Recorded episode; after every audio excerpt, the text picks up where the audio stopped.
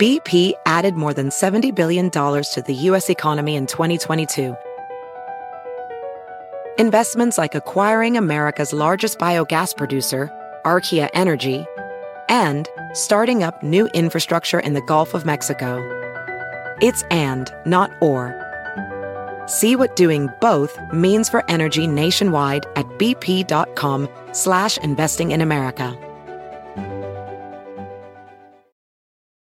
With Capella University's FlexPath learning format, you can earn your degree online at your own pace and get support from people who care about your success. Imagine your future differently at capella.edu.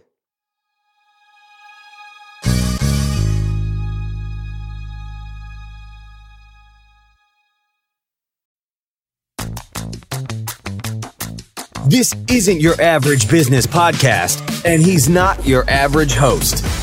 This is I Will Make You a Millionaire, another episode helping someone reach their goal of making millions. But yeah, I see like you're getting uh, good feedback. Like, have you like getting like any positive feedback? Like people write to you and stuff. I've had so many different kinds of people write to me, even people who aren't my target audience, just thanking me for being so honest about the business and my mistakes and, and sort of my journey. And that's been really cool because I was self conscious. After we recorded the first episode, I thought to myself, oh no, did I share too much? Did I did I make myself look bad? But then I, I even listened to the episode and I felt empowered by just my story and just being so vulnerable. So I'm glad people are enjoying it. Yeah, it's also crazy. It's a little bit trivial. Like your your episode is also the first one on the series to have a different intro, intro music. Oh yeah, I heard Yeah. that. I was yeah, I know, I loved it. I was like, this is so cool. I get a, I get a unique intro. yeah. From now on, it's gonna be that. But like yours is the first one that did that. Yeah. That's so funny. I liked it. I loved Yeah. it. Yeah, I was I was pumped. I got so many messages from people and it was it was awesome. It was awesome to see so many people listen to it and relate to aspects of it. Yeah. So it seems like uh, I got your notes, and thank you for sending those. It seems like you made a lot of progress this past week. I did. You want to tell us some of the specifics? Yeah, I want to start with the things that I found to be the most fun, which was making idea lists for everyone in every situation. So, one of the things I was really proud of was I got a rejection email from a TV producer, somebody who was on the phone with me, who loved my idea for a reality show. And then he brought it back to his boss, and his boss said no. And the only reason he said no was because I, they had another company had pitched this idea seven years ago and it didn't sit mm. well with me that that was the only reason. So i wrote i wrote a list back to him basically saying hey here's 10 reasons why i think you're wrong and this is a perfect time to pitch this tv show. And i wrote out the 10 reasons. Each reason i gave a specific example. I backed it up with some data. And he actually wrote back and he's like, Jen, I agree with you fully. And if I was had the budget to do this, I would, but I can't convince these people to do it because of all these reasons. But he gave me, and then he wrote back, he gave me ideas of what I can do next to help this happen. So that was really cool. And I, I CNBC reached out for me to be in a video series they have. And rather than saying yes, I reached back out to them with a list of 10 video series that I could host for them. And I just had so much fun looking at every situation and thinking about how can I give them 10 ideas or how can I approach this with that 10 idea effect. And it impressed so many people. I even did it for a friend who asked me the question of what should I be doing with my life? And I wrote back in 90 seconds 10 ideas for her for what she should do with her life. And she was completely blown away. Yeah. Do, do, do you see, like, now we've been doing this about a month and or or maybe even a little bit more. I forget the first uh, time you came on, but it literally doing writing 10 ideas a day literally rewires your brain. Like you Beyond, yeah. And it makes it easy. yeah. It's easy to show up with these 10 ideas. And, you know, they were not all of them were great ideas, but they were decent. They were really decent ideas that impressed other people in these situations. so two things. One is it's impossible for every idea to be good. The key is of course doing the exercise and exercising the brain and rewiring the brain so you get more and more creative and have ideas when you really need them. It's just exercise and so on. But the other thing that you've been doing is very important and is let's say there are two types of skills to becoming a millionaire. One skill is okay, I have this expertise about marriage and I'm going to make a newsletter. So I need the skills to make a newsletter, some skills for writing, some skills for communicating, business skills, and so on. So those are like the the quote unquote hard skills for uh, making a million dollars. But the soft skills are maybe even more important. And one soft skill is sharing your ideas with others. And people are afraid to do that because they think, oh no, this is my one good idea. They're going to steal it. And I hear this every day, like from from people like, what do you do with your idea? I don't want to just send it to Amazon. They'll steal it. Believe me, if Amazon wants to steal your they're gonna they're gonna steal your idea. Even if you make your idea, they'll steal it if they really want to make it. You know, and I've had people steal ideas from me, but I think I've told stories about me sharing idea lists before and having great results with it. But in 2002, when I first started doing these idea lists, I really wanted to break into the finance industry. And this was like almost 20 years ago. And so I sent two lists. Uh, I, I was making idea lists every day, but I sent two lists. One was a list to hedge fund managers detailing um, 10 pieces of software I wrote that could trade the markets. And I offered, I sent this out to 10 hedge fund managers and I offered to um, teach their employees how to use my code. I don't want any money from it. I just happy to let them use it. And one hedge fund manager responded and actually invested money with me. And that started me in the hedge fund business. And then another idea list I wrote to um, Jim Cramer at thestreet.com. And I said, here's 10 ideas for articles you should write. I would love my subscription to thestreet.com even more if you wrote these articles. No reply necessary. And he wrote back instantly and he said, These are great. You should uh, write these articles. And that was after after 12 years of writing. Uh, that was the first time I had a paid gig for writing, which turned into 25 books later and newsletters that have made me, you know, a lot of money. It changed my life, writing ideas down and then sharing them changed my life in every situation. So every year there's at least one or two stories I have like that where if I hadn't written idea lists and then shared them, my life would be completely different right now. And I also found, I always find that the number 10 is both so impressive to the people you send it to because they think you spent so much time. But it's also so great for you because every single time I make these lists, I don't know if you feel this way too, by number seven, I'm sweating. Yeah. And I feel like I can't go on. And that is where the good stuff sometimes comes out. But that to me, every time I get to seven and I panic a little bit. Yeah. Yeah. No, same here. Like I get to seven and I start counting. Have I reached 10 yet? And like five minutes later, and it's just seven. And like, oh, I got to come up with uh, three more. And then like 10 minutes later, I'll count again and it's still seven. Because I, I didn't write any more new ideas. I should have remembered, but it's still seven. And the thing is, you can't take an easy shortcut then like like for instance let's say you're writing an, an idea list of oh here's children's books i could write and you know uh or a list of children's books to write eh, they can't be like oh i'm gonna just make 8 9 10 like the same as you know like like let's say i said oh i'm gonna write a, a, a children's book of crossword puzzles i can't now say oh i'm gonna write a children's book of sudoku puzzles because that's kind of the same thing. It depends on the kind of list I'm doing, but you have to almost make them harder eight, nine, and 10. Yeah, I, I found that this week when I was doing my lists for some of the my project. I saw I wrote social media three different times in three different ways. And I said, Jen, you're not cheating. We're going to, even if it takes you two hours, you're going to get to 10. Yeah, it's very important that you catch yourself cheating. Like it's a certain kind of I guess, intellectual honesty with yourself that, oh, this was a little too easy. You've got to really make it harder. It's sort of like the Mike Tyson quote. By the way, have you ever noticed a lot of people quote Mike Tyson like he's like this great philosopher? So, like, you, know, I remember one quote he has is, uh, "You can have a plan until and until you get punched in the face," meaning, you know, plans are useless ultimately. And another thing he said is, "I don't start counting my push-ups until I'm in pain." And so it's it's the same thing with these idea lists. Ultimately, the first seven are easy, and then you do three that are you're in pain. And it's like it reminds me of that Mike Tyson quote, the, the great philosopher Mike Tyson. Okay, so you, you shared some, and did how did people respond? Like, did the TV people respond uh, to the video hosting?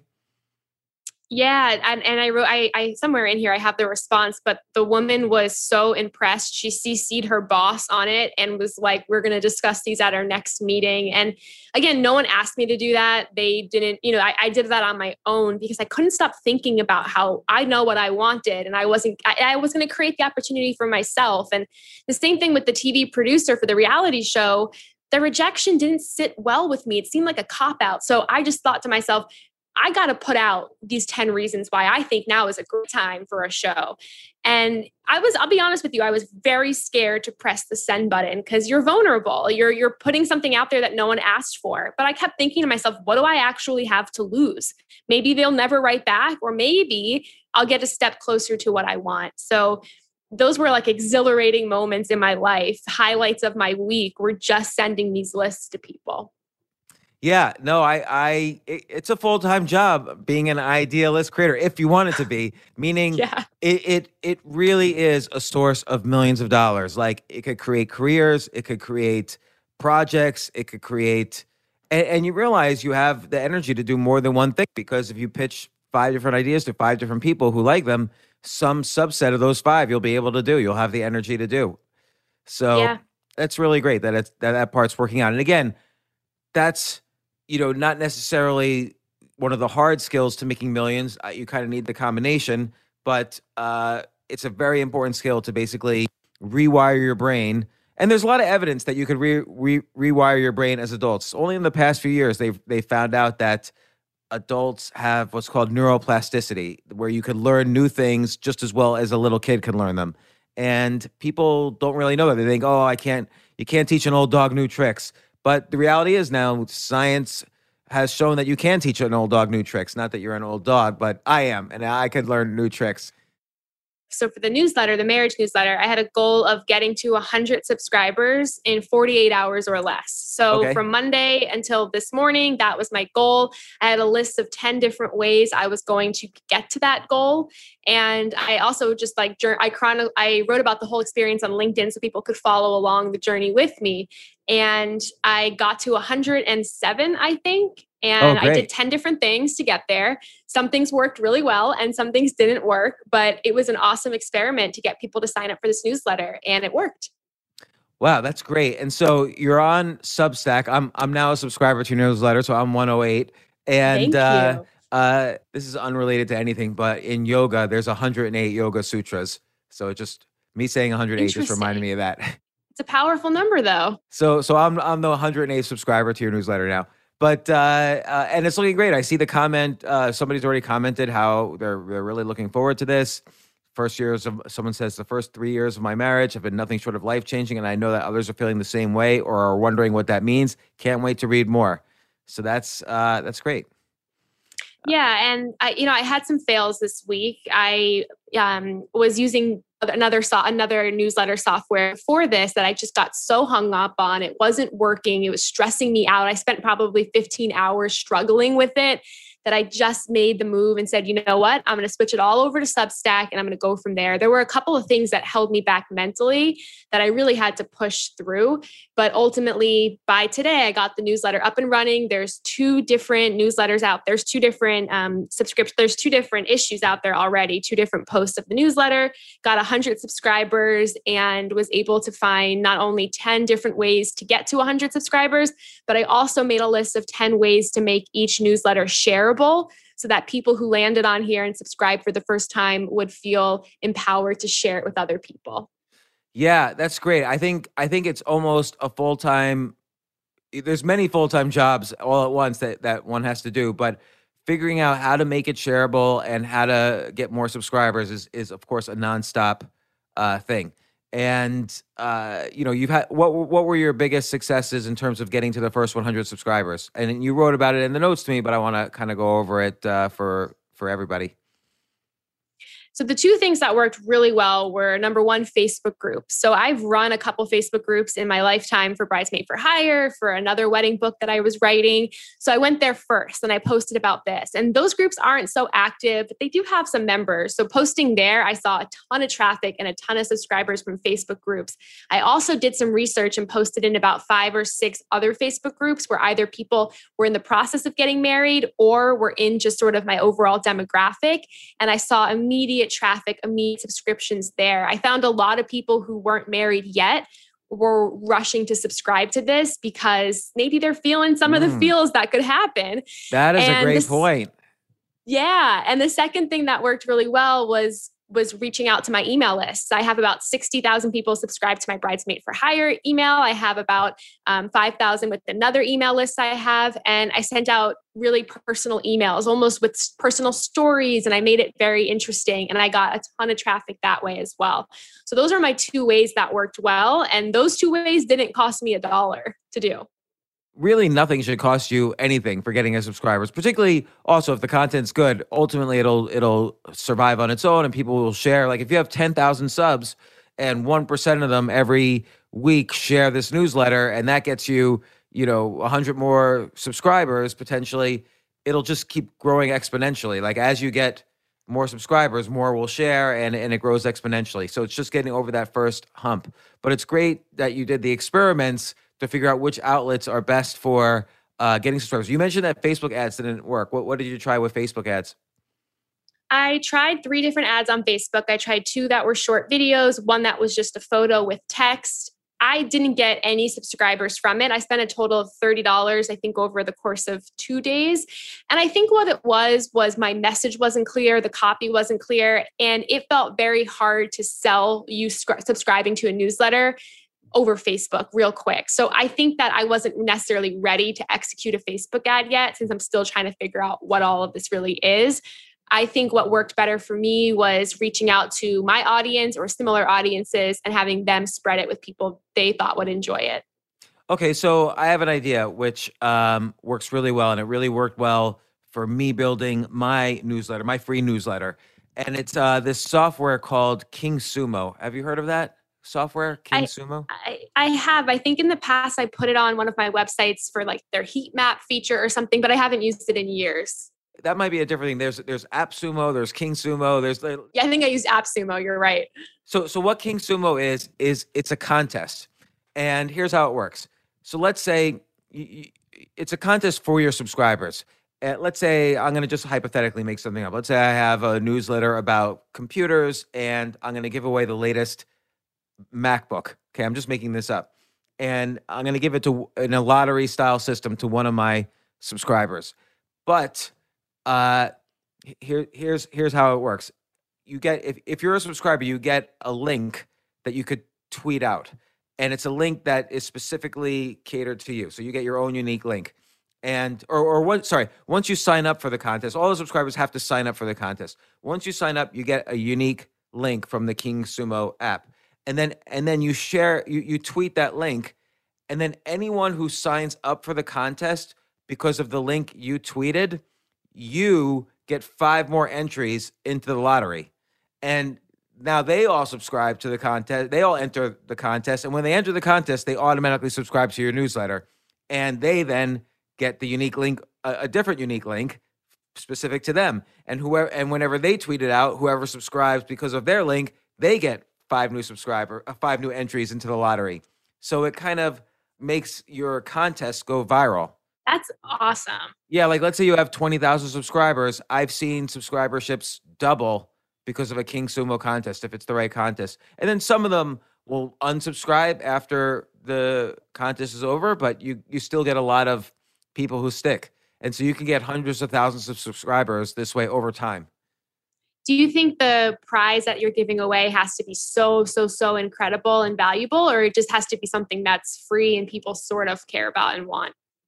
Uh things that people care about or want. So let's say um let's say you have a bibliography of you know how to make your your your five to ten favorite books about how to make a marriage work. Uh you'll give that away for free and uh, to whoever wins. Or you could um give a, a first year marriage wedding cruise because you know cruises are like cost zero right now because of the pandemic. So something that seems expensive but actually is just a few hundred dollars might be the prize or the contest.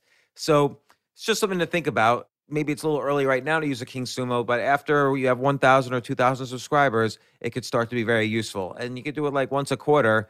And it's, you know, it's not, it's not, um, it's not unethical or spammy in any way because you're offering value. You're offering people to win the contest, and they can decide after reading your content if they want to stay subscribed to the newsletter. Like it's all it's all win win for for everyone. There's nothing nothing bad about it. It's just a way for people to get exposed to your newsletter in a favorable way, and they have incentive to do it. Yeah, I think it's awesome for my audience because I know a lot of people who are getting married or maybe even recently married. They love a good giveaway. I mean, that's like the wedding industry and giveaways is everything to people. So I think this could fit really nicely into the audience I'm trying to go after too. Yeah, and just brainstorming a little, you could even make the giveaway, whatever you're giving away, part of the business model. And what I mean by that is you go to a bunch of, you know, wedding providers, like here's a flower store, here's a whatever, I don't know what people buy for weddings. And you could say, listen, I'm giving away only one, I have 40,000 subscribers. I'm gonna, I, once a quarter, I give something away. Would you like it to be uh, your product? And if yes, it costs five thousand dollars, and you know you beat out all the other people who want to give something away, or you can have people bid for the right to be the gift for your subscribers. Yeah, I think I think it's such an awesome, awesome idea, and getting to 100 was not terribly hard in two days, but I want to try to now take to the next level, and I think this is something that could help eventually really do that. And how often uh, are you planning on writing a newsletter? I posted that I'm gonna I'm gonna write once a week every Sunday. Okay, so what I would recommend, and and, and this is this is going to sound like overkill. I would recommend every day, and I know that's Okay. impossible, but uh, this basically, it's not that the more you write, the better you'll do. If you if you do a hundred, um, let's just hypothetically say, let's exaggerate and say, let's say you do a hundred a week, that's no good. You'll lose subscribers. Yeah. But I find that the fastest way to grow a newsletter is every single day, or worst case, three times a week. So this way you're you're always on people's mind. But, but that's not necessary. I'm subscribers to some newsletters where I don't get it every day. But I've noticed actually that most of the newsletters I subscribe to, or at least the ones I remember, uh, I'm getting something every day from them. And so it could be like maybe you answer a question on Quora and you use that as your newsletter of the day. Or maybe you find some interesting story about weddings or some fact that you didn't know and you just write it up. It doesn't have to be huge, but you know, ultimately when people do this as a newsletter as their full-time way of making money, they're, they're, it's easier for them to write one every day. My biggest fear is always entering people's inboxes and annoying them. And i have i guess i have to get over that because my biggest fear is i can provide you i can provide you really great content every day but am i going to annoy you? Or are you going to leave? Is this a bad mindset to have that i'm worried people are going to leave? Yes, you're going to annoy some people, and yes, your content's going to be so good that most people will want to read it. So here's what will happen: you could have either 400 really happy, satisfied readers, or you could have 40,000 readers, of which a thousand get annoyed every week, but you're adding 2,000 every week. So right uh, so that's the way to think about it. Really, it's still if you have a thousand people annoyed at you, that means you have probably thirty or forty thousand subscribers. So it's an abundance mentality to be happy you have people annoyed at you. So so and and again, I know it's hard work to write one every day, but that's how you really stay in front of mind. That they really know you're communicating with them. Like I know every day I'm gonna get. I mean, I, I subscribe to one called Exponential View, which charts. It has some exponential chart. Like I'm looking at it right now. Actually, I have it on my screen. The price to program cells is declining at Moore's law style rates. This means like using genomics to edit like stem cells the price is getting cheaper every year. Decreases 50% per year, which is unbelievable. Like it, in 2000, it cost a million dollars. Now it costs less than a hundred dollars. And then he has another one, PubMed query results by year. So this is more people are requesting research on pharmacology for some reason every year than the year before. And uh, here's the speed of supercomputers. Gold as a percentage of U.S. assets is going down every year. So I get all these like interesting little charts every day about things that are either gr- that are growing exponentially. That's one of like let's say ten newsletters that I subscribe to, and and I get it every day. Do you think the format has to be the same every day, or can one day be the question answer, one day be a very long one, another day be something else? I think the closer to your format is, the better. But more, much more important, like ten times more important, is every day or three times a week or whatever you decide to do. So as long as you're in, they see your name, but it, they all should be high quality. So so that needs to stay consistent. But the format doesn't have to stay the same. Although I would say like that one I just was reading about, um, exponential view. It's called. They have the same format every day because it's just like four or five charts per day and like a one paragraph explanation of what the chart means and then a link to the Yeah. source. So Yeah. that and that's great. That's it. It probably takes him really probably takes him about a half hour every day to do it. Um, so some formats are a little easier to do than others. So you know that's why I think the format can change a little bit, and maybe maybe you could um, even say, okay, here this every Sunday is the deep dive one, and then the other days Mm. are, you know, here's a good book, or here's uh, some you know ten articles about marriage I just saw, or five articles that you should read, or here's some data about marriage that I didn't know. I'm sharing this, and you know here here's the most popular food eaten at weddings every day, and and and like you like you know it was in your newsletter that you already put out. Again, uh, uh, my eyes went right to, of course, the the true statistic on how many marriages end in divorce in the first year or the first couple of years. Fifty percent of marriages Yeah. end in divorce. Like so, people love facts. You know, because you know this is something that's interesting actually about financial newsletters. Because I always wonder with financial newsletters, people pay for those, but most people that I know subscribe to financial newsletter newsletters never do the investments that are recommended. And I finally figured out why. Is because yes, they're informative and it's interesting information, but really people just want stuff to talk about with their friends. Like, oh, have you seen this stock? You know, did you know this about uh, what Elon Musk is doing lately? Or here's this little company that Jeff Bezos is involved in. Like, people just want stuff they could say at the water cooler or or a cocktail party or whatever. So they want they want entertainment just as much as they want, and, they want information they can share so they appear smart, and they are smarter because now they have this new information. So Yeah, just I having feel like those even- interesting facts is is interesting. Even as the writer of these newsletters recently, I've been bringing up all of these things I'm learning to my friends, to Adam. I was walking around telling people, Did you know that 20% of marriages will fail in the first couple of years? I feel like that is always like the most important part of these newsletters is those those big that big facts but do you think um do you think at some point i should say because i think i was wondering if i should sort of tease people and say sign up now because the first x amount of people get this for free but then eventually maybe the daily newsletter is paid do you think i should even go there or not even talk about that right now Yeah, I don't think it's worth talking about that right now because you just Okay. don't know. Like uh, this is what I said last time: is that right now you don't know what the business model is. It might be the case that you want a million free. Subs- I'm exaggerating, but it might be the case that you want a million free subscribers rather than ten thousand paying subscribers. Because when you have free subscribers, your advertising it becomes enormous. Uh, Yeah. Particularly such a niche industry as the the wedding industry. With a million subscribers, I could tell you, you're probably going to make i mean that, that's such an exact let's just say 100000 subscribers you're going to make probably close to uh, a million dollars a year or more Wow. No, that I, yeah, I almost was going to think about maybe saying something about it being paid in the future, but you're right. I don't even want to mention that now because I don't know what this could turn into.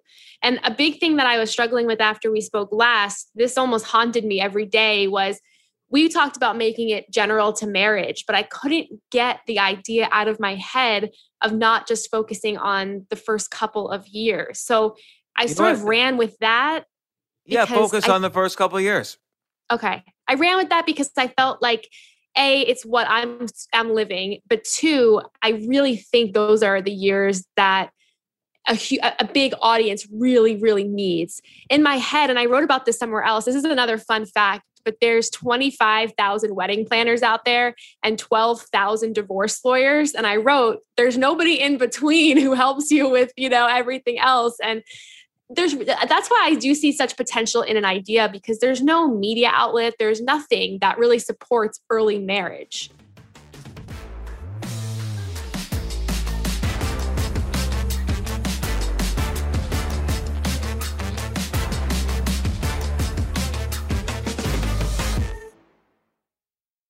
Yes, it's totally true.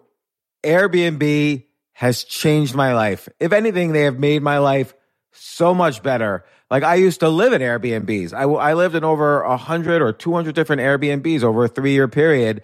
And I loved it. I love, I became a really good guest of Airbnbs and I got to know lots of hosts. So when I initially owned a house, I, of course, the first thing I thought was, I'm going to turn my house into an Airbnb because I travel a lot. So why leave my house unused when I can make a side income by letting others Airbnb my house or come to stay in my house as guests and having my own Airbnb or, or being a host for Airbnb has allowed me to do just that. And I've met other hosts. I've actually spoken at Airbnb's host conference. I think it was in 2017 I met so many just nice hosts. It's a great community. And I love, you know, turning my own home into an Airbnb. Like I'm traveling to Austin next month.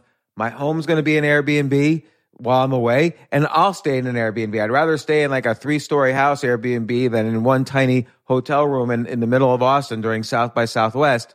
So listen, while you're away, your home could be an Airbnb. Many people host on Airbnb, but there are people who are just letting their house sit empty, who've never thought about it or didn't realize their space could be an Airbnb. Hosting can easily fit into your lifestyle and is a great way to earn some extra money. So if you have a home, but you're not always at home, then you have an Airbnb. Your home might be worth more than you think. Find out how much at airbnb.com slash host.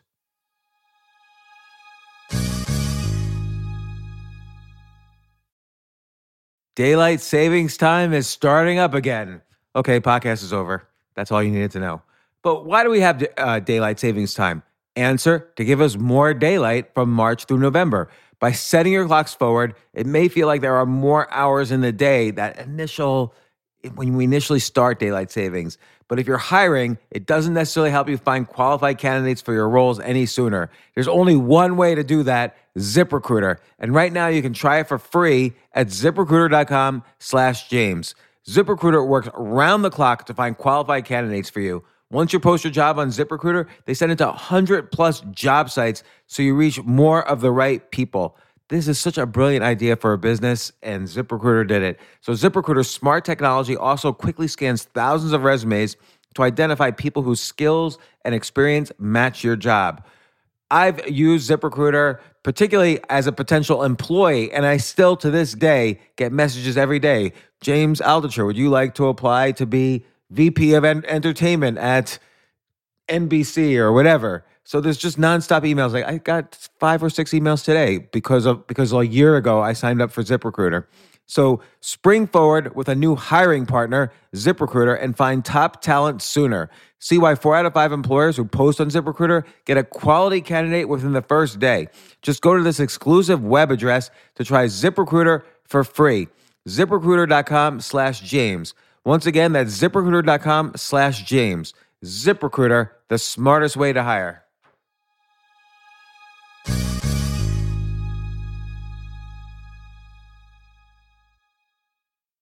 Hey, listen, men's health is important.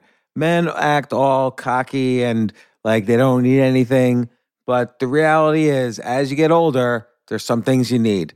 And it often feels like we're too busy to take care of our health problems. Like, I'd rather do anything than go to the doctor or the dentist or the pharmacy or whatever. But now you don't have to waste your time if you use HIMS. HIMS, H I M S, HIMS is changing men's healthcare by providing simple and convenient access to science backed treatments for erectile dysfunction, hair loss, weight loss, and more. The entire process is 100% online, so you get a new routine of improving your overall health faster. Jay, you listening to all this? Yes, I definitely gonna use HIMS from now Not on. that you need it. You're you're young and healthy. James, I'm 35. You, you're getting there. You might you might need it. Who knows? But if prescribed, your medication ships directly to you for free and in discreet packaging. No insurance is needed. You can manage your plan on the HIMS app, track progress, and learn more about your conditions and how to treat them from leading medical experts. Start your free online visit today at hims.com slash James. Could you imagine that? There's a whole section just with my name on it. Hims.com slash James. That's how I how much I am representative of the kind of person who needs Hims. That's H-I-M-S dot com slash James for your personalized treatment options. Hims.com slash James. Prescriptions require an online consultation with a healthcare provider who will determine if appropriate. Restrictions apply. See hims.com slash James for details and important safety information. Subscription required. Price varies based on product and subscription plan.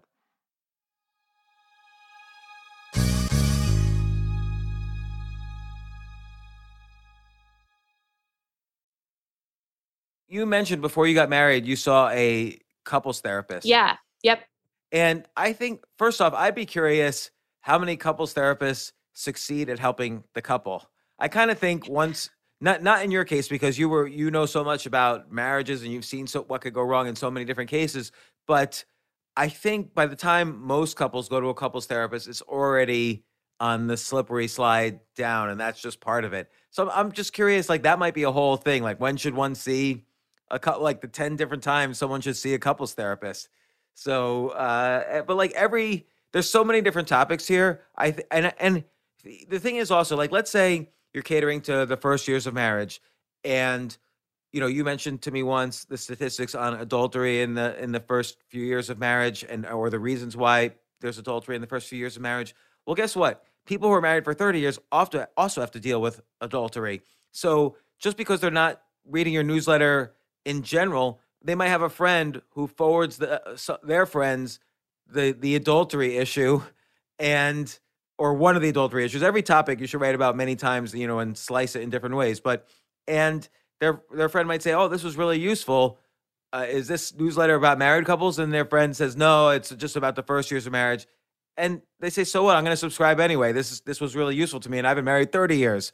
And uh, so you never know. Like keep, focus it on the first few years, but you're you're going to get people from all. You're going to get people who are not married, people who have been married 30 years, people who have fr- a lot of friends who are married, people in the wedding industry. You're going to get all sorts. So just provide quality content. You know, for instance, let's say you do something about a postnup, uh, you know, a postnuptial agreement. That's of course useful for the first years of marriage. But if you're detailed enough and you provide quality information and maybe even a, what a sample post postnup works looks like and links to postnuptial agreements and, and so on, who knows? Like, um, uh, you'll get tons of people who are not in their first years, but they like the sound of what a, a postnuptial agreement.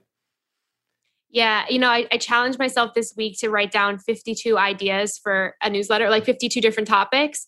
And I think it probably took me 10 minutes because there's just so much. And all of the 52 could easily be 13 ideas from one of them. And that's why I really, you know, I just, I keep feeling so validated in this idea because I just see how much there is to talk about, how there's not a lot of people talking about it, and how you're right. I got people signing up who were single. I posted a poll on one of my Instagram accounts Are you single? Are you married? Are you recently married? And uh, so many different people answered the poll and subscribed after that that were of all different relationship statuses. I think it does appeal to people who are dating because they're also maybe there's people out there who are even considering whether or not to get married, and something like this could be a resource for them. Absolutely. And people are going to be interested for all sorts of reasons. Some people just like reading about weddings. And yep. That like I bet you most of the people who subscribe to Bride magazine probably have never been a bride. So, you know, they want to dress for the job you want. So people are going to subscribe to your newsletter. Uh, you know, you might have many more people who aren't married but are but would like to be than people who yeah. are married. So, cuz and that's an audience you can cater to as well. How to meet the right husband? How do you or wife? How do you select the right uh, wife or husband? You know, all there's so many potential topics here. I think you're all you're all good on that.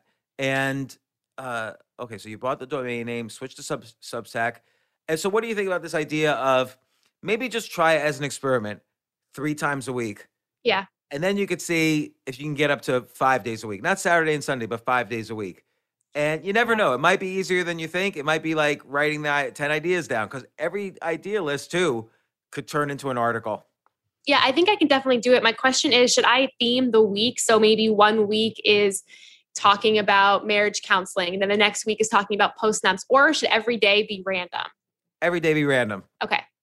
Yeah, because because you might have an idea six months from now to have you have you might have one idea about couples therapy that you didn't think of before, and you just want to put it out there. Got you. Okay. So, Yeah, I could do it. I could do three times a week. I could do every day because I could write them in advance. I can sit down one day and write a bunch of them, schedule them to go out. So it's definitely doable. I would I would love to try it to see the growth too because I want it to grow fast. And you're right, once a week it's so forgettable. It gives people another reason not to open it if they only see it on a Sunday. right, like if I don't get a newsletter that frequently, then I see it pop up in my email. I'm like, oh, Jennifer wrote me. Is it the Jen Jen I know, or is which Jen is this? And then I realize Yeah. it's the newsletter. But if I'm busy, I won't read it, and then that's a week gone. Right. Like you know, but if I see it every day, I get like some newsletters now. Um, I, like I go, I get you know hundreds of emails, literally like every 15 minutes, and I have to constantly delete tons of emails because I, I always look at all these. I'm not counting the spam emails, and so uh, now the newsletters are one of the few emails I keep around that I get from everybody because I enjoy reading them, and I got used to them over time. yeah. So Yeah. like sometimes I forget I subscribed to uh, something. Like I forget why did I subscribe to this, but then I'm reminded when I read the newsletter. You've almost built a relationship with the newsletter where you I want them to look forward to getting this in their inbox. But Yeah, I think so. I, I'm guessing the primary goal right now with this is to build subscribers. That's my number one thing I'm working toward here is to get this to have more subscribers. yeah, and and and again, the reason is we don't know. Nobody knows the business model when they first start a business, unless you're like I don't know a, a deli or something. Uh, then you know, okay, I want to sell more. Actually, even then, you don't know the business model. Like for instance, what's the business model of a comedy club? Like you would think, oh, the business model of a comedy club is to have good comedians and sell tickets. But actually, the business model of a of a comedy club is to sell a lot of alcohol with the excuse that people are coming to your bar because they could hear comedians. Yeah. So so nobody really knows the business model of their business until they're doing it for a while, and then they and then it, the business model starts to congeal, and you Yeah. start to figure it out. I Um, think that's a big flaw of mine is I'm always a thousand steps ahead and will launch the idea, launch the business and it's a mess because I don't really know what's working or what's not working. So this is this process and working with you is slowing me down and being more strategic and not thinking about money right away. Right. It's really about. Here's an important concept, which is that money is just a byproduct of quality. So, and quality is not only the quality of the writing, but the quality of the effort you're putting into it. And, you know, your subscribers could tell if you're not that into it. And so it's all about quality at every step.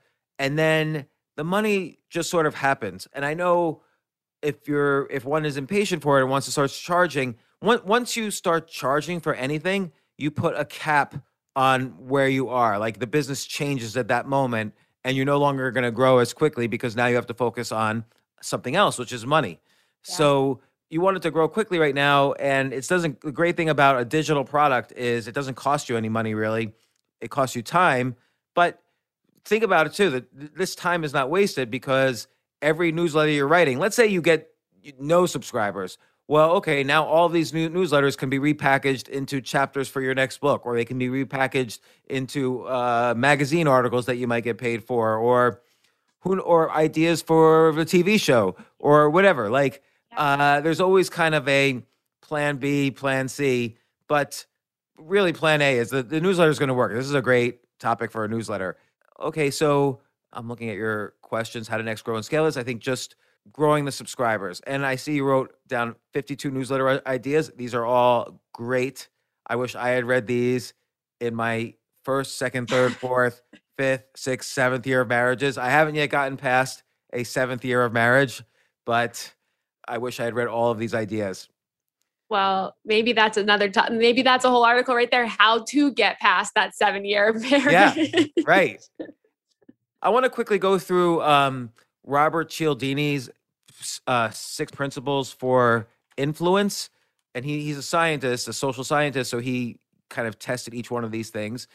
People who sell things really run with these ideas, and and particularly in the newsletter industry, it's good to have all of these things. Social proof is one of them. So social proof means testimonials. Like when people read the comments, that's social proof. So every now and then, take a comment that really praises this or take a tweet that really praises this and put this on the front page, the page before people subscribe to the newsletter. Or you can put it at the bottom of each newsletter. And I'm thinking in the future, if I do Facebook ads again, that could be really helpful is to have social proof in the ads too. And then the next thing is authority. That's where it's similar to social proof, except it's someone or or some institution that's famous that people would recognize. Like, oh, Barack Obama likes her newsletter. I'm getting it. Mm. So so like here you you know you have um you know you've had press coverage like from Salon, from the Today Show, and so on. You could put that on the the front page before people subscribe. Too. So this is these these are very critical towards like if somebody's on the fence because they don't want to subscribe to so many newsletters, this will put them over the fence. Liking. I forget what that means. I think it means that, that people have to like you. But so in your newsletter, of course, you're you're personal and you're self-deprecating and you're vulnerable. And in a, in the written format, that is a critical way people you you build likability among your readers. If you say, "Listen, I am the best marriage expert in the world," people won't like you. If you say, "Listen, I'm just like you," people will like you. I, I I think it's funny how you said in the written world it works. I'm wondering if in the human world it works. Do you think? Because I, I always think I'm a little too self-deprecating, even in real in the real world, and I feel like sometimes people don't like that. Do you think that's a good trait to have just in the real world? I think so. I mean, and and not as long as it's not like fake, but you're obviously sincerely, you know, interested in sharing of yourself. Think about it. Like I think this is a a, a common a commonly known thing, but when guys bond with each other, they talk about sports or cars or I don't know, whatever. They talk about guy things. And when women bond with each other, they usually share something. They usually they do a lot more sharing than men do. And I'm not just making this up. There's science about this as well. And for you, uh, I think your sharing comes really naturally. And again, it's a way to to bond with others, and it, it increases likability. In the comedy world, this is well known that if you're somewhat self-deprecating, people will laugh a lot harder. And here, once somebody, a, a really great comedian, like famous great comedian, once told me, likability is even more important than humor for stand-up comedy because if people don't like you, they will never laugh. But if people like you, they will they will laugh no matter what. So th- that's critical. Yeah, likability is something that because I feel like I naturally don't have a ton of self confidence. So that's like a skill that I am always working on because I want to be able to walk in a room and feel comfortable in my own skin and attract people. And that's a tough one to master when you're when you're always bouncing back and forth on how you feel about yourself. Yeah, and like so sometimes it's like telling stories about yourself, sometimes it might be telling stories about others, but you but you express how you relate and and so on. So, you know, it may be, you know, like for me, I was writing so much about my failures when I first started in that style that I was running out of things to write about. So I would write about others, but when you write about like what you learn from a situation, that's also a form of self-deprecating. Like I didn't know this before, but now I know it. And and I'm amazed by it because this situation is transcends who I am. Yeah. And uh, you know, that increases likability. And okay, now let's figure out this one. There's scarcity. So like, Mm. you know, buy you know, on Amazon, you go to a product page and it says, it specifically says only one left. And so you feel like you have to buy it. Yeah. Uh, uh, so I don't know. I always question, like with digital products, some people advertise like, I'm only accepting subscribers till this date. So subscribe now. And I just think that's in general, not always, but in general, bullshit because it's a digital product. You can make a million of these. It costs you nothing additional. So scarcity is always a weird one, but maybe sometimes you could trigger scarcity like, oh, Christmas is coming up. You know, if you're in your first year of marriage, five things to get your newlywed or whatever. Yeah. So, you know, somehow like, and that could just be a, a throw in in there, like not a big thing, but it's interesting to think about that in the digital world. Commitment, we kind of spoke about, which is really showing people that this is what you do. You're you're here to serve them. Like so you're you're every issue is quality. You're not just doing this for, you know, as a hobby. Like they want to know that they're you're doing this for them and you're putting work into it. So that's commitment. Um, consistency is even if you do it once a week, and it's every Sunday, do it every Sunday. Yeah. Don't do it Monday, Monday one week, Thursday the next week, Sunday the next. If you do it every day, stay consistent with that because they'll miss it, you know, after a few days of not doing it. Now, unless you announce in advance, like I'm taking a one week break or whatever. Um, so that's consistency and reciprocity. So reciprocity is like doing a giveaway. Like for instance, you could make, and this could be also be on the front page before people subscribe, or this could be in a tweet or an ad or whatever. You can make a list, 101 things I didn't know about marriage until the day I said I do. You get that list from you, you know, maybe that's like a 20 page document or something. You get that list from you if um if you subscribe to the newsletter. So you're giving something and in reciprocity, they subscribe to the newsletter and they don't feel bad about it. They feel good about it because they're getting something right away for it and they know what they're getting. Do you think even for the current newsletter that like the issues I have, they're accessible to anyone even if you don't subscribe? Should I try to change that so that you can't read past issues unless you've subscribed? No, I think I, I think having three or four past issues is good. Or uh, so, uh, it depends. Like after you do a lot, I think it's good for them to read the last three. Uh, Okay. uh, or or maybe like three just in the middle. Like three or four is good to be able to have for free, but then cut it off. Okay. Got you. But this giveaway is even on top of that. Like if you subscribe now, and that could- this could maybe be related to scarcity. If you if you subscribe right now, you'll get my you know thousand and one things I learned about marriage, or hundred and one things I learned about Mhm. marriage after I said I do. Like, cool. Yeah, because people think they know everything before they get married, and the reality is they know nothing. So Nothing. Yeah. Yeah. And then they know even less once they're married. And then they think, what am I supposed to do now? And you can even change the giveaway occasionally. Like you could have your the, ultimate bibliography about marriage, like your the the the, the 30 Mhm. books you need to read before you get married, Mm, uh, something like that, or 30 resources you should visit before you get married. Like here's a, the LegalZoom page on prenuptials. Here's uh you know facts about divorce in each state, or I don't know. Th- those were negative. Maybe there should be some positive ones as well. But uh uh so so yeah so that's i think think about robert cialdini's uh six things there's another one a seventh one he wrote about called unity people want to know that you're like them i i had this conversation on the podcast yesterday with an author who wrote a story about a really great spy uh, this guy was a spy of of our nuclear secrets during world war ii and he gave you know russia all the nuclear whatever and she said something very interesting, the, the, the author of this story. She said that everyone always scapegoats, everyone is always suspicious of people who are different. In reality, a spy is not going to be the guy who's the weird looking guy standing on the corner. The, the, the spy is going to be the one who joins every club, joins every fraternity, goes to every social event, has a good sense of humor, everyone likes him or her, and it's the it's the person who fits in the most that is the best spy. And so, uh, you know, because that's the one who's going to persuade people to give them their secrets, not the weird guy, but the the guy who blends in with everybody. So, I don't think I'm not saying you should be a spy, but it was an interesting comment that she wrote, uh, basically against the, the concept of scapegoating. The similar principle works here: is that people like newsletters by people like themselves. And I'm thinking about my own experience with newsletters. Like I subscribe to a newsletter about sports. Well, I hate sports. I never once have read anything about sports. I would never subscribe to a newsletter about sports. But this newsletter is, and this guy's been on the podcast a couple of times. Uh, this newsletter, it's called Huddle Up, and it's about the intersection of sports and finance. So he might do an article about what are the most valuable uh, sports teams in the world. So Manchester United, the New York Knicks, you know, the Dallas Cow, whatever, New England Patriots, and he'll explain what their value is, how he knows.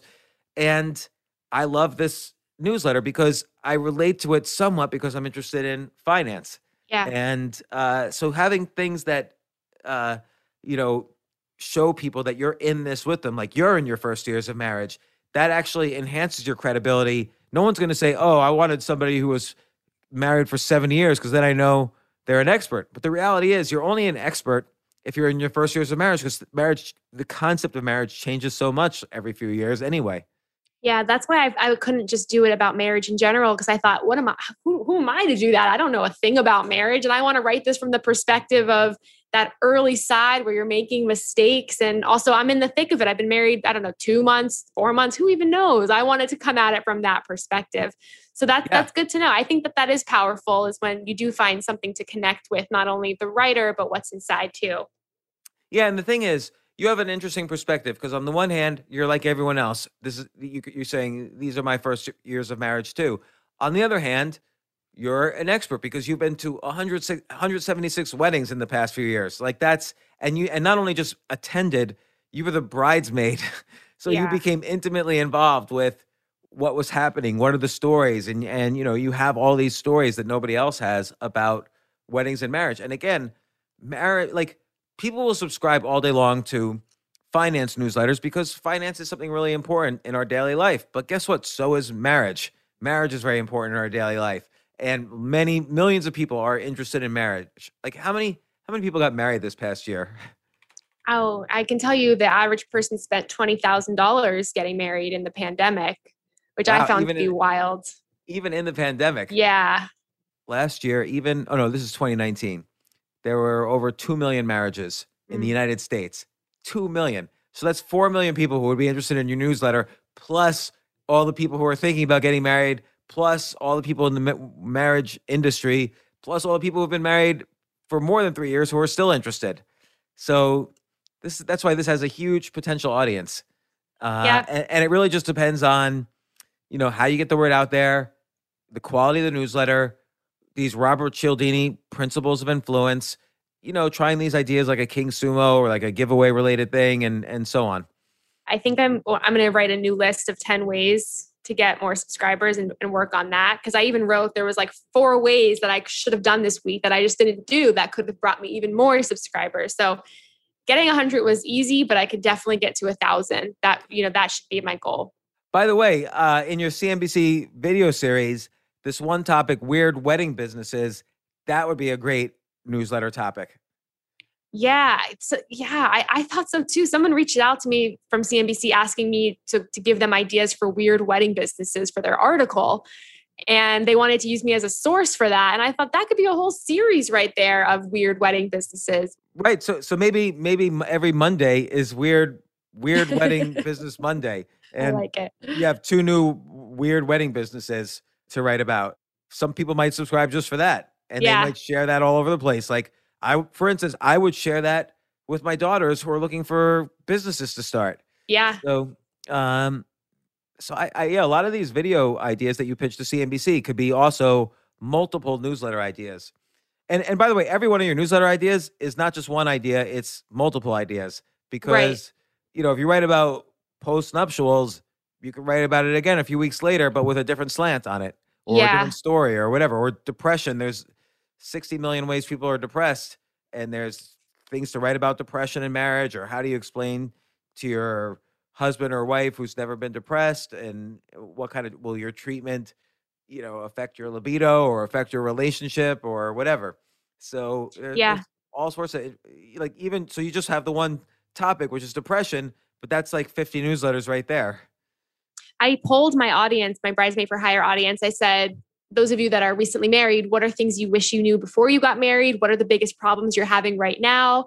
And it's anonymous to anyone but me. So I got probably like 25 responses from people. I wrote down every single response. And right there, those are 25 ideas for emails too. So the, the it's it's endless. And i loved hearing it from other people because i could brainstorm all day but the truth is there's so many people out there experiencing things i'm not that i want to know about. So i'm going to continue to do research too to make sure i'm hitting the hot topics and also hitting them with urgency based on time of year you mentioned christmas and the gift guide for christmas but in my head i'm guessing that the holiday season this is just a guess might be one of the most tough times for a new marriage because you're having to make all of these decisions about whose family you're going to go Yeah. to and things like that so I also drag. need to, yeah, I need to make it a point. Holidays are a drag for married couples.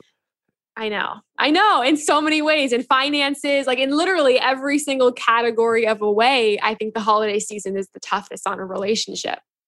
You know, another thing that might be interesting is doing some form of Twitter Q&A. So like maybe and this could be something that you do on an ongoing basis. So for for six years, I did this every Thursday from three thirty to four thirty in the afternoon. Uh, for six years, I did a Twitter Q and A where people knew that was like my Twitter office hours, and I did it from 2010 till about 2016, and then I stopped. But I would take, I would do it for like an hour, hour and a half. People would ask me nonstop questions about whatever, and and then I would write. I, you know, in Twitter's you're limited to the size of your answers, but I would write more extensive answers, usually on Saturday, and that would give me an article. But then I took all of my, um, you know, or many of my Q and A sessions and turned the extended version into a book called uh, "FAQ Me," FAQ Me. And then I did another one, which I haven't published yet, actually called "FAQ Me Too," T O O. So uh, uh, there's all sorts of uses for all of these things. But but but one thing that it did though was it got me a lot of subscribers on my free email list. You know, it's wild. The other day I saw that I had tweeted you during the Q&A in 2013 a question. I think it was about I don't even remember but balance or something and you wrote back Oh, and Oh, yeah? I screenshotted it I just as a memory. I even forgot what your advice was. But yeah, I remember the Q&As and I remember tweeting you and it's a great way again of connecting with the person if you enjoy what they're putting out there that one-on-one. Yeah, and you get used to that Q and A format, which kind of fuels. Then you could look on Quora to see if anyone's asked a similar question, and now you have a ready to go answer on Quora or on Reddit. If you if you could do an, an Ask Me Anything, an AMA on Reddit, that's usually a valuable sort. Like when the book Choose Yourself came out, I did an AMA that day, and it was one of the most popular AMAs they ever had up to that point. And Choose Yourself was like number one for Amazon in the entire store. So Wow. uh, uh, it it really helped propel things. And now you're just uh, you're not even selling anything. You're just giving something for free. Your newsletter. So I've been loving Quora, by the way. I've been making it a point to answer a lot of questions throughout the week and making my responses longer. Here's how I'm doing that is I'll do the speech to text. So I'll I'll speak into my phone about what the answer is and have it type it all out for me. That way I can write these longer responses. And I've loved doing it. I got I've gotten thousands of views. I've gotten a lot of people, um, not a lot of people following me, but I'm enjoying it. I don't do it as much as I should, but it's been a really fun way of building um, my audience, but also finding out what questions people are having about weddings and marriage and things like that. I did get some people sign up to the newsletter from Quora too. Oh yeah, yeah. I think in every answer, or not every answer, you can experiment. But I think at some point, sometimes I used to do this, like in the middle of an answer or an article, I would put in brackets, uh, "Please sign up for my newsletter, the first year of ma- years of marriage," and then you you have that's a link, you know. So if I click on it, they go to your your page. So, and I like doing the call to action like in the middle of an article or in the middle of an answer because it doesn't, it oddly doesn't seem as much like an ad if you like, as if, because everybody else does it at the end. Yeah. No, So- I, I like that. Um, so yeah, I think this is, this is great. So now I think the main goal now is uh, just getting subscribers, but you know, we worked, talked about a couple different ideas for just building up subscribers. And then next time, let's talk more about speaking and other business concepts relating to marriage or related. Also, we should think about things unrelated to marriage. So maybe completely different things. Yeah, that would be cool. I, yeah, I, I really love this idea, but I'd love to also talk about other things too, and that would be fun. I, I've been really inspired just to make so many different changes and experiments in my life, and even with the Bridesmaid for Hire business, I optimized some of my landing pages with videos, that personal videos explaining services or just explaining something, and I've gotten a lot of people buying things just by making these little experiments and these little changes. So it's been great. It's been cool to I feel this this sense of just put things out there, try things out, and not have so much hesitation. So I've been feeling really awesome in the past couple of weeks, just in general. I have an idea actually. You know how uh, if someone's having a wedding, sometimes they hire a wedding planner, but they also hire a flower company. They also hire a, uh, uh, you know, a, a- what do you call the place where you have the wedding? An event space. Yeah. Uh, uh, they they hire a lot of things. So I have an idea. Like think of all the things that people spend money for in a wedding, and then I have a, an idea related to that. So Okay. we could talk, talk about that next time. And uh, what else is going on? You you uh, New York's opening up. Are you staying? Are you sticking around New York for now? Are you going on vacation anywhere? we're looking at we're going to Chicago next week. We're going hopefully to Montana. I've always wanted to go to Montana my whole life. I don't know why, but I've had this like calling to go to Montana. So we're booking a trip to Montana. I hear a lot of people just- from LA are moving to Montana. I hear like that's just like how people are moving to Austin. I hear people are moving to to Montana as well. Like that's a hot. That's what. I've heard. I don't know why. I've always had an obsession with Montana. So we're I'm finally getting to go and maybe maybe I'll move there. I don't know. New York is fine. I I'm, I feel over New York. I feel maybe that I should have some sort of change in my life. So I'm constantly thinking of wait, perhaps where we can move next. But I have a friend, um, uh, Jabril, who makes these YouTube videos about different, almost exotic locations. Like he'll be in Medellin, Colombia, and he'll do a whole video on why Medellin, which nobody used to want to live at because of the drugs, is actually the best place in the world for young expats to live. Or he'll do a similar one And right now he's in Ghana in Africa and he's doing a whole video series on why people should live in Ghana and it, and he makes it seem amazing. Maybe it is amazing to live there. And he has a couple different business models around it. One is just the ads on the YouTube video, but then also he'll recommend different real estate Mhm. agents or different properties, like different buildings, and he figures out how to get like a fee or a deal with with each place he recommends. And so and and he makes he's been doing this for like five or six years. He makes a great living doing this. Wow. Wow. No, that's interesting. I and that's the thing is I feel like sometimes you make the most money with these alternative ways of thinking about making money, right? Not only just the ads, but thinking about all these other ways that you could optimize that to make the money, which is really cool, which I don't think of. I'm so straightforward with my ideas and how I'm going to make money off of it. If I wasn't talking to you right now, I would have launched this newsletter with a subscription plan that people can choose from and it wouldn't have worked. It just wouldn't have worked. So, Yeah, because it's always because here's what happens in general subscriptions is that you're you want to get first a large audience, and then the there's a formula. Some percentage of that audience that's already your free audience will now subscribe. But if you don't have the large audience, or if you don't have the free audience, there's no formula. It's just random how many people subscribe. So, like one friend of mine, uh, I might have mentioned this before. He he came to me with this idea. Um, well, I won't I won't go over the whole details, but he didn't have a free email list, and he started a, a newsletter. Oh no, here's what it was. He sold. He was making a report, and he and he came to me. He's like, "What do you think of this?" And it was something like, you know, 50 biotech stocks you need to know for the next five years.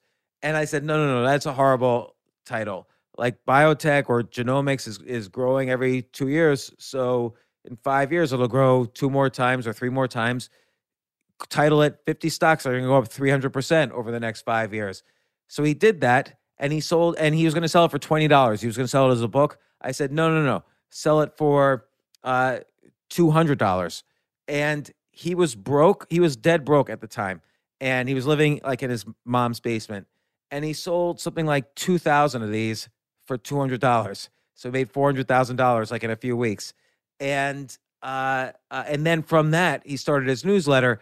But the reason I bring it up is he didn't have a free newsletter at that time, so he didn't know how large his audience was. But he went back through all of his Gmails over the prior 10 years, Mm. and there were about 30,000 unique people in it who had written to him about business related stuff.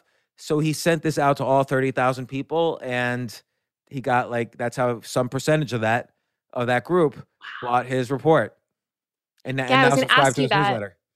I feel like we, I always hear stories of people who created one thing, sold it for 200, made 400,000. And I always think, well, how did they get people to buy it? So that's interesting that it was almost just going through his old lists and emailing them. Yeah, that that it's always, you know, I used to say so in my very first business, I made websites for you know no co- companies didn't have websites then. I made the original AmericanExpress.com, TimeWarner.com, ConEdison.com, and and on and on and on. And the one theme I always tried to practice, and I tried to enforce so everybody in the company would practice it, is your best new customers are your old customers. So rather than trying putting in all the effort to find a new customer, I'd go back to Con Edison and I'd say, um, listen, I made conedison.com, but now you're working on, you know, spreading all this information about Y2K issues. Why don't you make a separate website about that? And like, oh, great idea. And then that would be a new project for me where I made just as much money as making conedison.com. So in the same way, your best new, your best paying subscribers are your older subscribers. So Yeah. that's always something to keep in mind.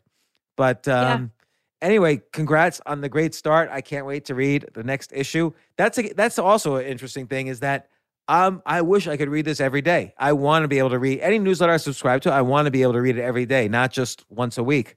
So Yeah.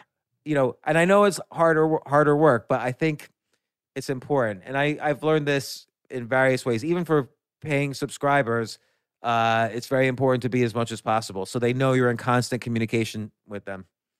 I never would have thought about the everyday thing, but I'm I'm up for the challenge and I'm gonna try it. Why not? You know, I, I'm definitely up for it. And it seems exciting just because there are so many things to possibly write about too. So I'm I, up uh, for it. I was doing a newsletter once that was for pay. It was a sus- subscription newsletter, and I was doing once a month. And everybody in the newsletter industry told me, "What are you doing? You're gonna your business is gonna go nowhere. You got to do a couple times a week at least if you want to keep these subscribers." And they were right. Like my Yeah. retention rate soared uh, after I wrote a couple times a week at least. Yeah. No, it makes sense. People, you're right. If someone's giving me their email, they're wanting that value. I have to stop being so scared to enter their inbox and give them what they signed up for. Yeah. So, um, all right. Well, Jen, this is great. Great stuff. And uh, how, uh, in terms of everything else, like, are you keeping physically healthy? Do you get exercise? Do you Yeah. are your I- relationships good? Yeah, I'm, you know, I'd say that definitely writing about marriage has made me come to the table with more arguments about marriage. Ironically, I feel like as I'm doing more research about marriages failing and changing, I find myself every day going to Adam saying, Did you know that if we don't do this or if we don't talk about this, we have a higher chance of failing? So I think this is giving me more anxiety in my relationship, but maybe that's good. Maybe it's just showing me that it's working or that these topics are worth exploring. and also, you are exploring the reason. You're not giving reasons to end it. You're giving reasons to keep it. So exactly. those exactly. that you're putting, you know, you're it's that daily one percent improvement in in the marriage. Just pays off in the end. Yeah, yeah. Another goal I'm working on is pub- self-publishing my first book. This will be my third book total, but I'm just going to self-publish it, and my goal is to publish it by in the middle of August. So I have just like one or two chapters left, and then I'm going through the process for the first time of getting it up on Amazon and selling it by myself. And I'm proud because this is a book that got rejected by every publisher. It's a book I wrote anyway, and I'm excited to learn the process of self-publishing also along the way What's the title? title is finally the bride and it's about my personal experience of getting married and in that book i write about going to a marriage counselor going to a divorce lawyer just really exposing the process of engagement to marriage plus the pandemic happened and also in the book is, is more stories about being a bridesmaid for hire so i'm excited to, to go through the process for the first time as an author self-publishing the book Yeah, that sounds excellent. All right, that that sounds good. And that, and look again, the reason why publishing books is good, and this is your third book, is that if people are trying to decide between two marriage newsletters, for instance, and and they're all and they look kind of the same, it's hard to tell. But one of the writers has written three and published three books, and the other one hasn't has published nothing. Everybody will pick the newsletter where the person published three books. So Yeah. it's just a good I you know, that's not the reason you write a book, but it's just a good idea anyway. Yeah, it's a good idea anyway. And I'm just sick of feeling bad about publishers rejecting me, that I should learn the self publishing process. It's not hard. And it's something I have a feeling I'm going to do many more times in my life. So this is a huge goal of mine just to get this up on Amazon myself. And you know, one thing you could do is, and this is kind of uh, uh, an interesting giveaway. You could price it at like five ninety nine or whatever. You know, the Kindle that is at least. You know, Mhm. do it as paperback and Kindle, and and I would do it as an audiobook too. Are you going to do it as an audiobook? Yeah. Definitely do it Yep. as an audiobook, and you have to hire a studio to do it. You can't just do it in your apartment because it's gets done really professionally. And uh, uh, and studio doesn't cost that much. It's like you know some some amount per hour. You're paying by the hour, but um, uh, it's a huge difference. But the reason you want to do paperback, audiobook, and Kindle, and by the way, Amazon is happy if like the paperback is is uh, uh, print on demand through Amazon, so that they have a whole resource to do that. But the more items there are on the page for the book, uh, like, oh, here's paperback, here's hardcover, here's audiobook, here's Kindle, the more professional it looks, the more likely Mhm. people are to buy it. But what I what I would do is maybe price the Kindle at some higher than average amount, like five ninety nine, and uh, do a week spe- a one week special where anybody who subscribes to your newsletter gets a PDF of the book for free. So that's I like reci- that. reciprocity. Yeah, no, that's awesome. That's And awesome. it- this is then, a book I've been. Yeah, That doesn't slow down the paperback copies because if people like it, they'll want to buy it for their friends and they'll get a paperback copy. right, right. I find that sometimes people buy the ebook, and they, if you like a book so much, you do want that paper copy sometimes too. I know I do that. So Yeah. yeah. I was gonna. I'll, I'll tell you the truth. I was gonna do the audiobook myself, so I'm glad you're reminding me not to do it that way. Okay, so I remember. Uh, so I was talking to Tucker Max, and he said you got to do an audiobook. This is 2013 for Choose Yourself, and because Tucker and I would always have these conversations about publishing, and uh, I'm like, oh, nobody re- nobody listens to audiobooks, do they? I've I said I've never listened to an audiobook in my life, and he's like, dude, everybody is starting to listen to audiobooks. In a few years, more people will be listening to audiobooks than reading paperbacks, and I think he's right now. Like now, I still get nice checks every month for choose yourself the audiobook from from audible and and then he called my wife and said make sure james doesn't do it in his closet with some stupid mic and he cannot do it himself he had and he, he has to do it at this studio xyz and he has to use this uh producer and that producer back from 2013 is the person who's who's actually going to be listening to this uh, audio and editing it before it's released as a podcast. Like I continue to work with that guy. Wow. Wow. So, okay, I guess I can't do it. I would do it in my closet too with my mic, but you're right. I guess if it's something people are going to buy, then you want to make it professional. Totally professional, and you. The great thing about a self-published book is you could riff. It could be slightly different content. You could tell stories that come to your mind. So it's almost like a different product. It's the. It's. I think that's called the unabridged, or maybe that's the abridged Yeah. version. I forget. So, uh, but yeah, it just sounds better that way, and it's professional. You want to make this look as professional as possible when it's self-published. Yeah. All right. Well, Jake, it's scheduled for next week, but let's. I, I look forward to uh, reading your your next issue. Thank you for all this advice. It's so helpful. And I just really appreciate it. No problem. I, I'm I'm enjoying this, and uh, and uh, so I will see you next week. I'll see you then. Thanks, James.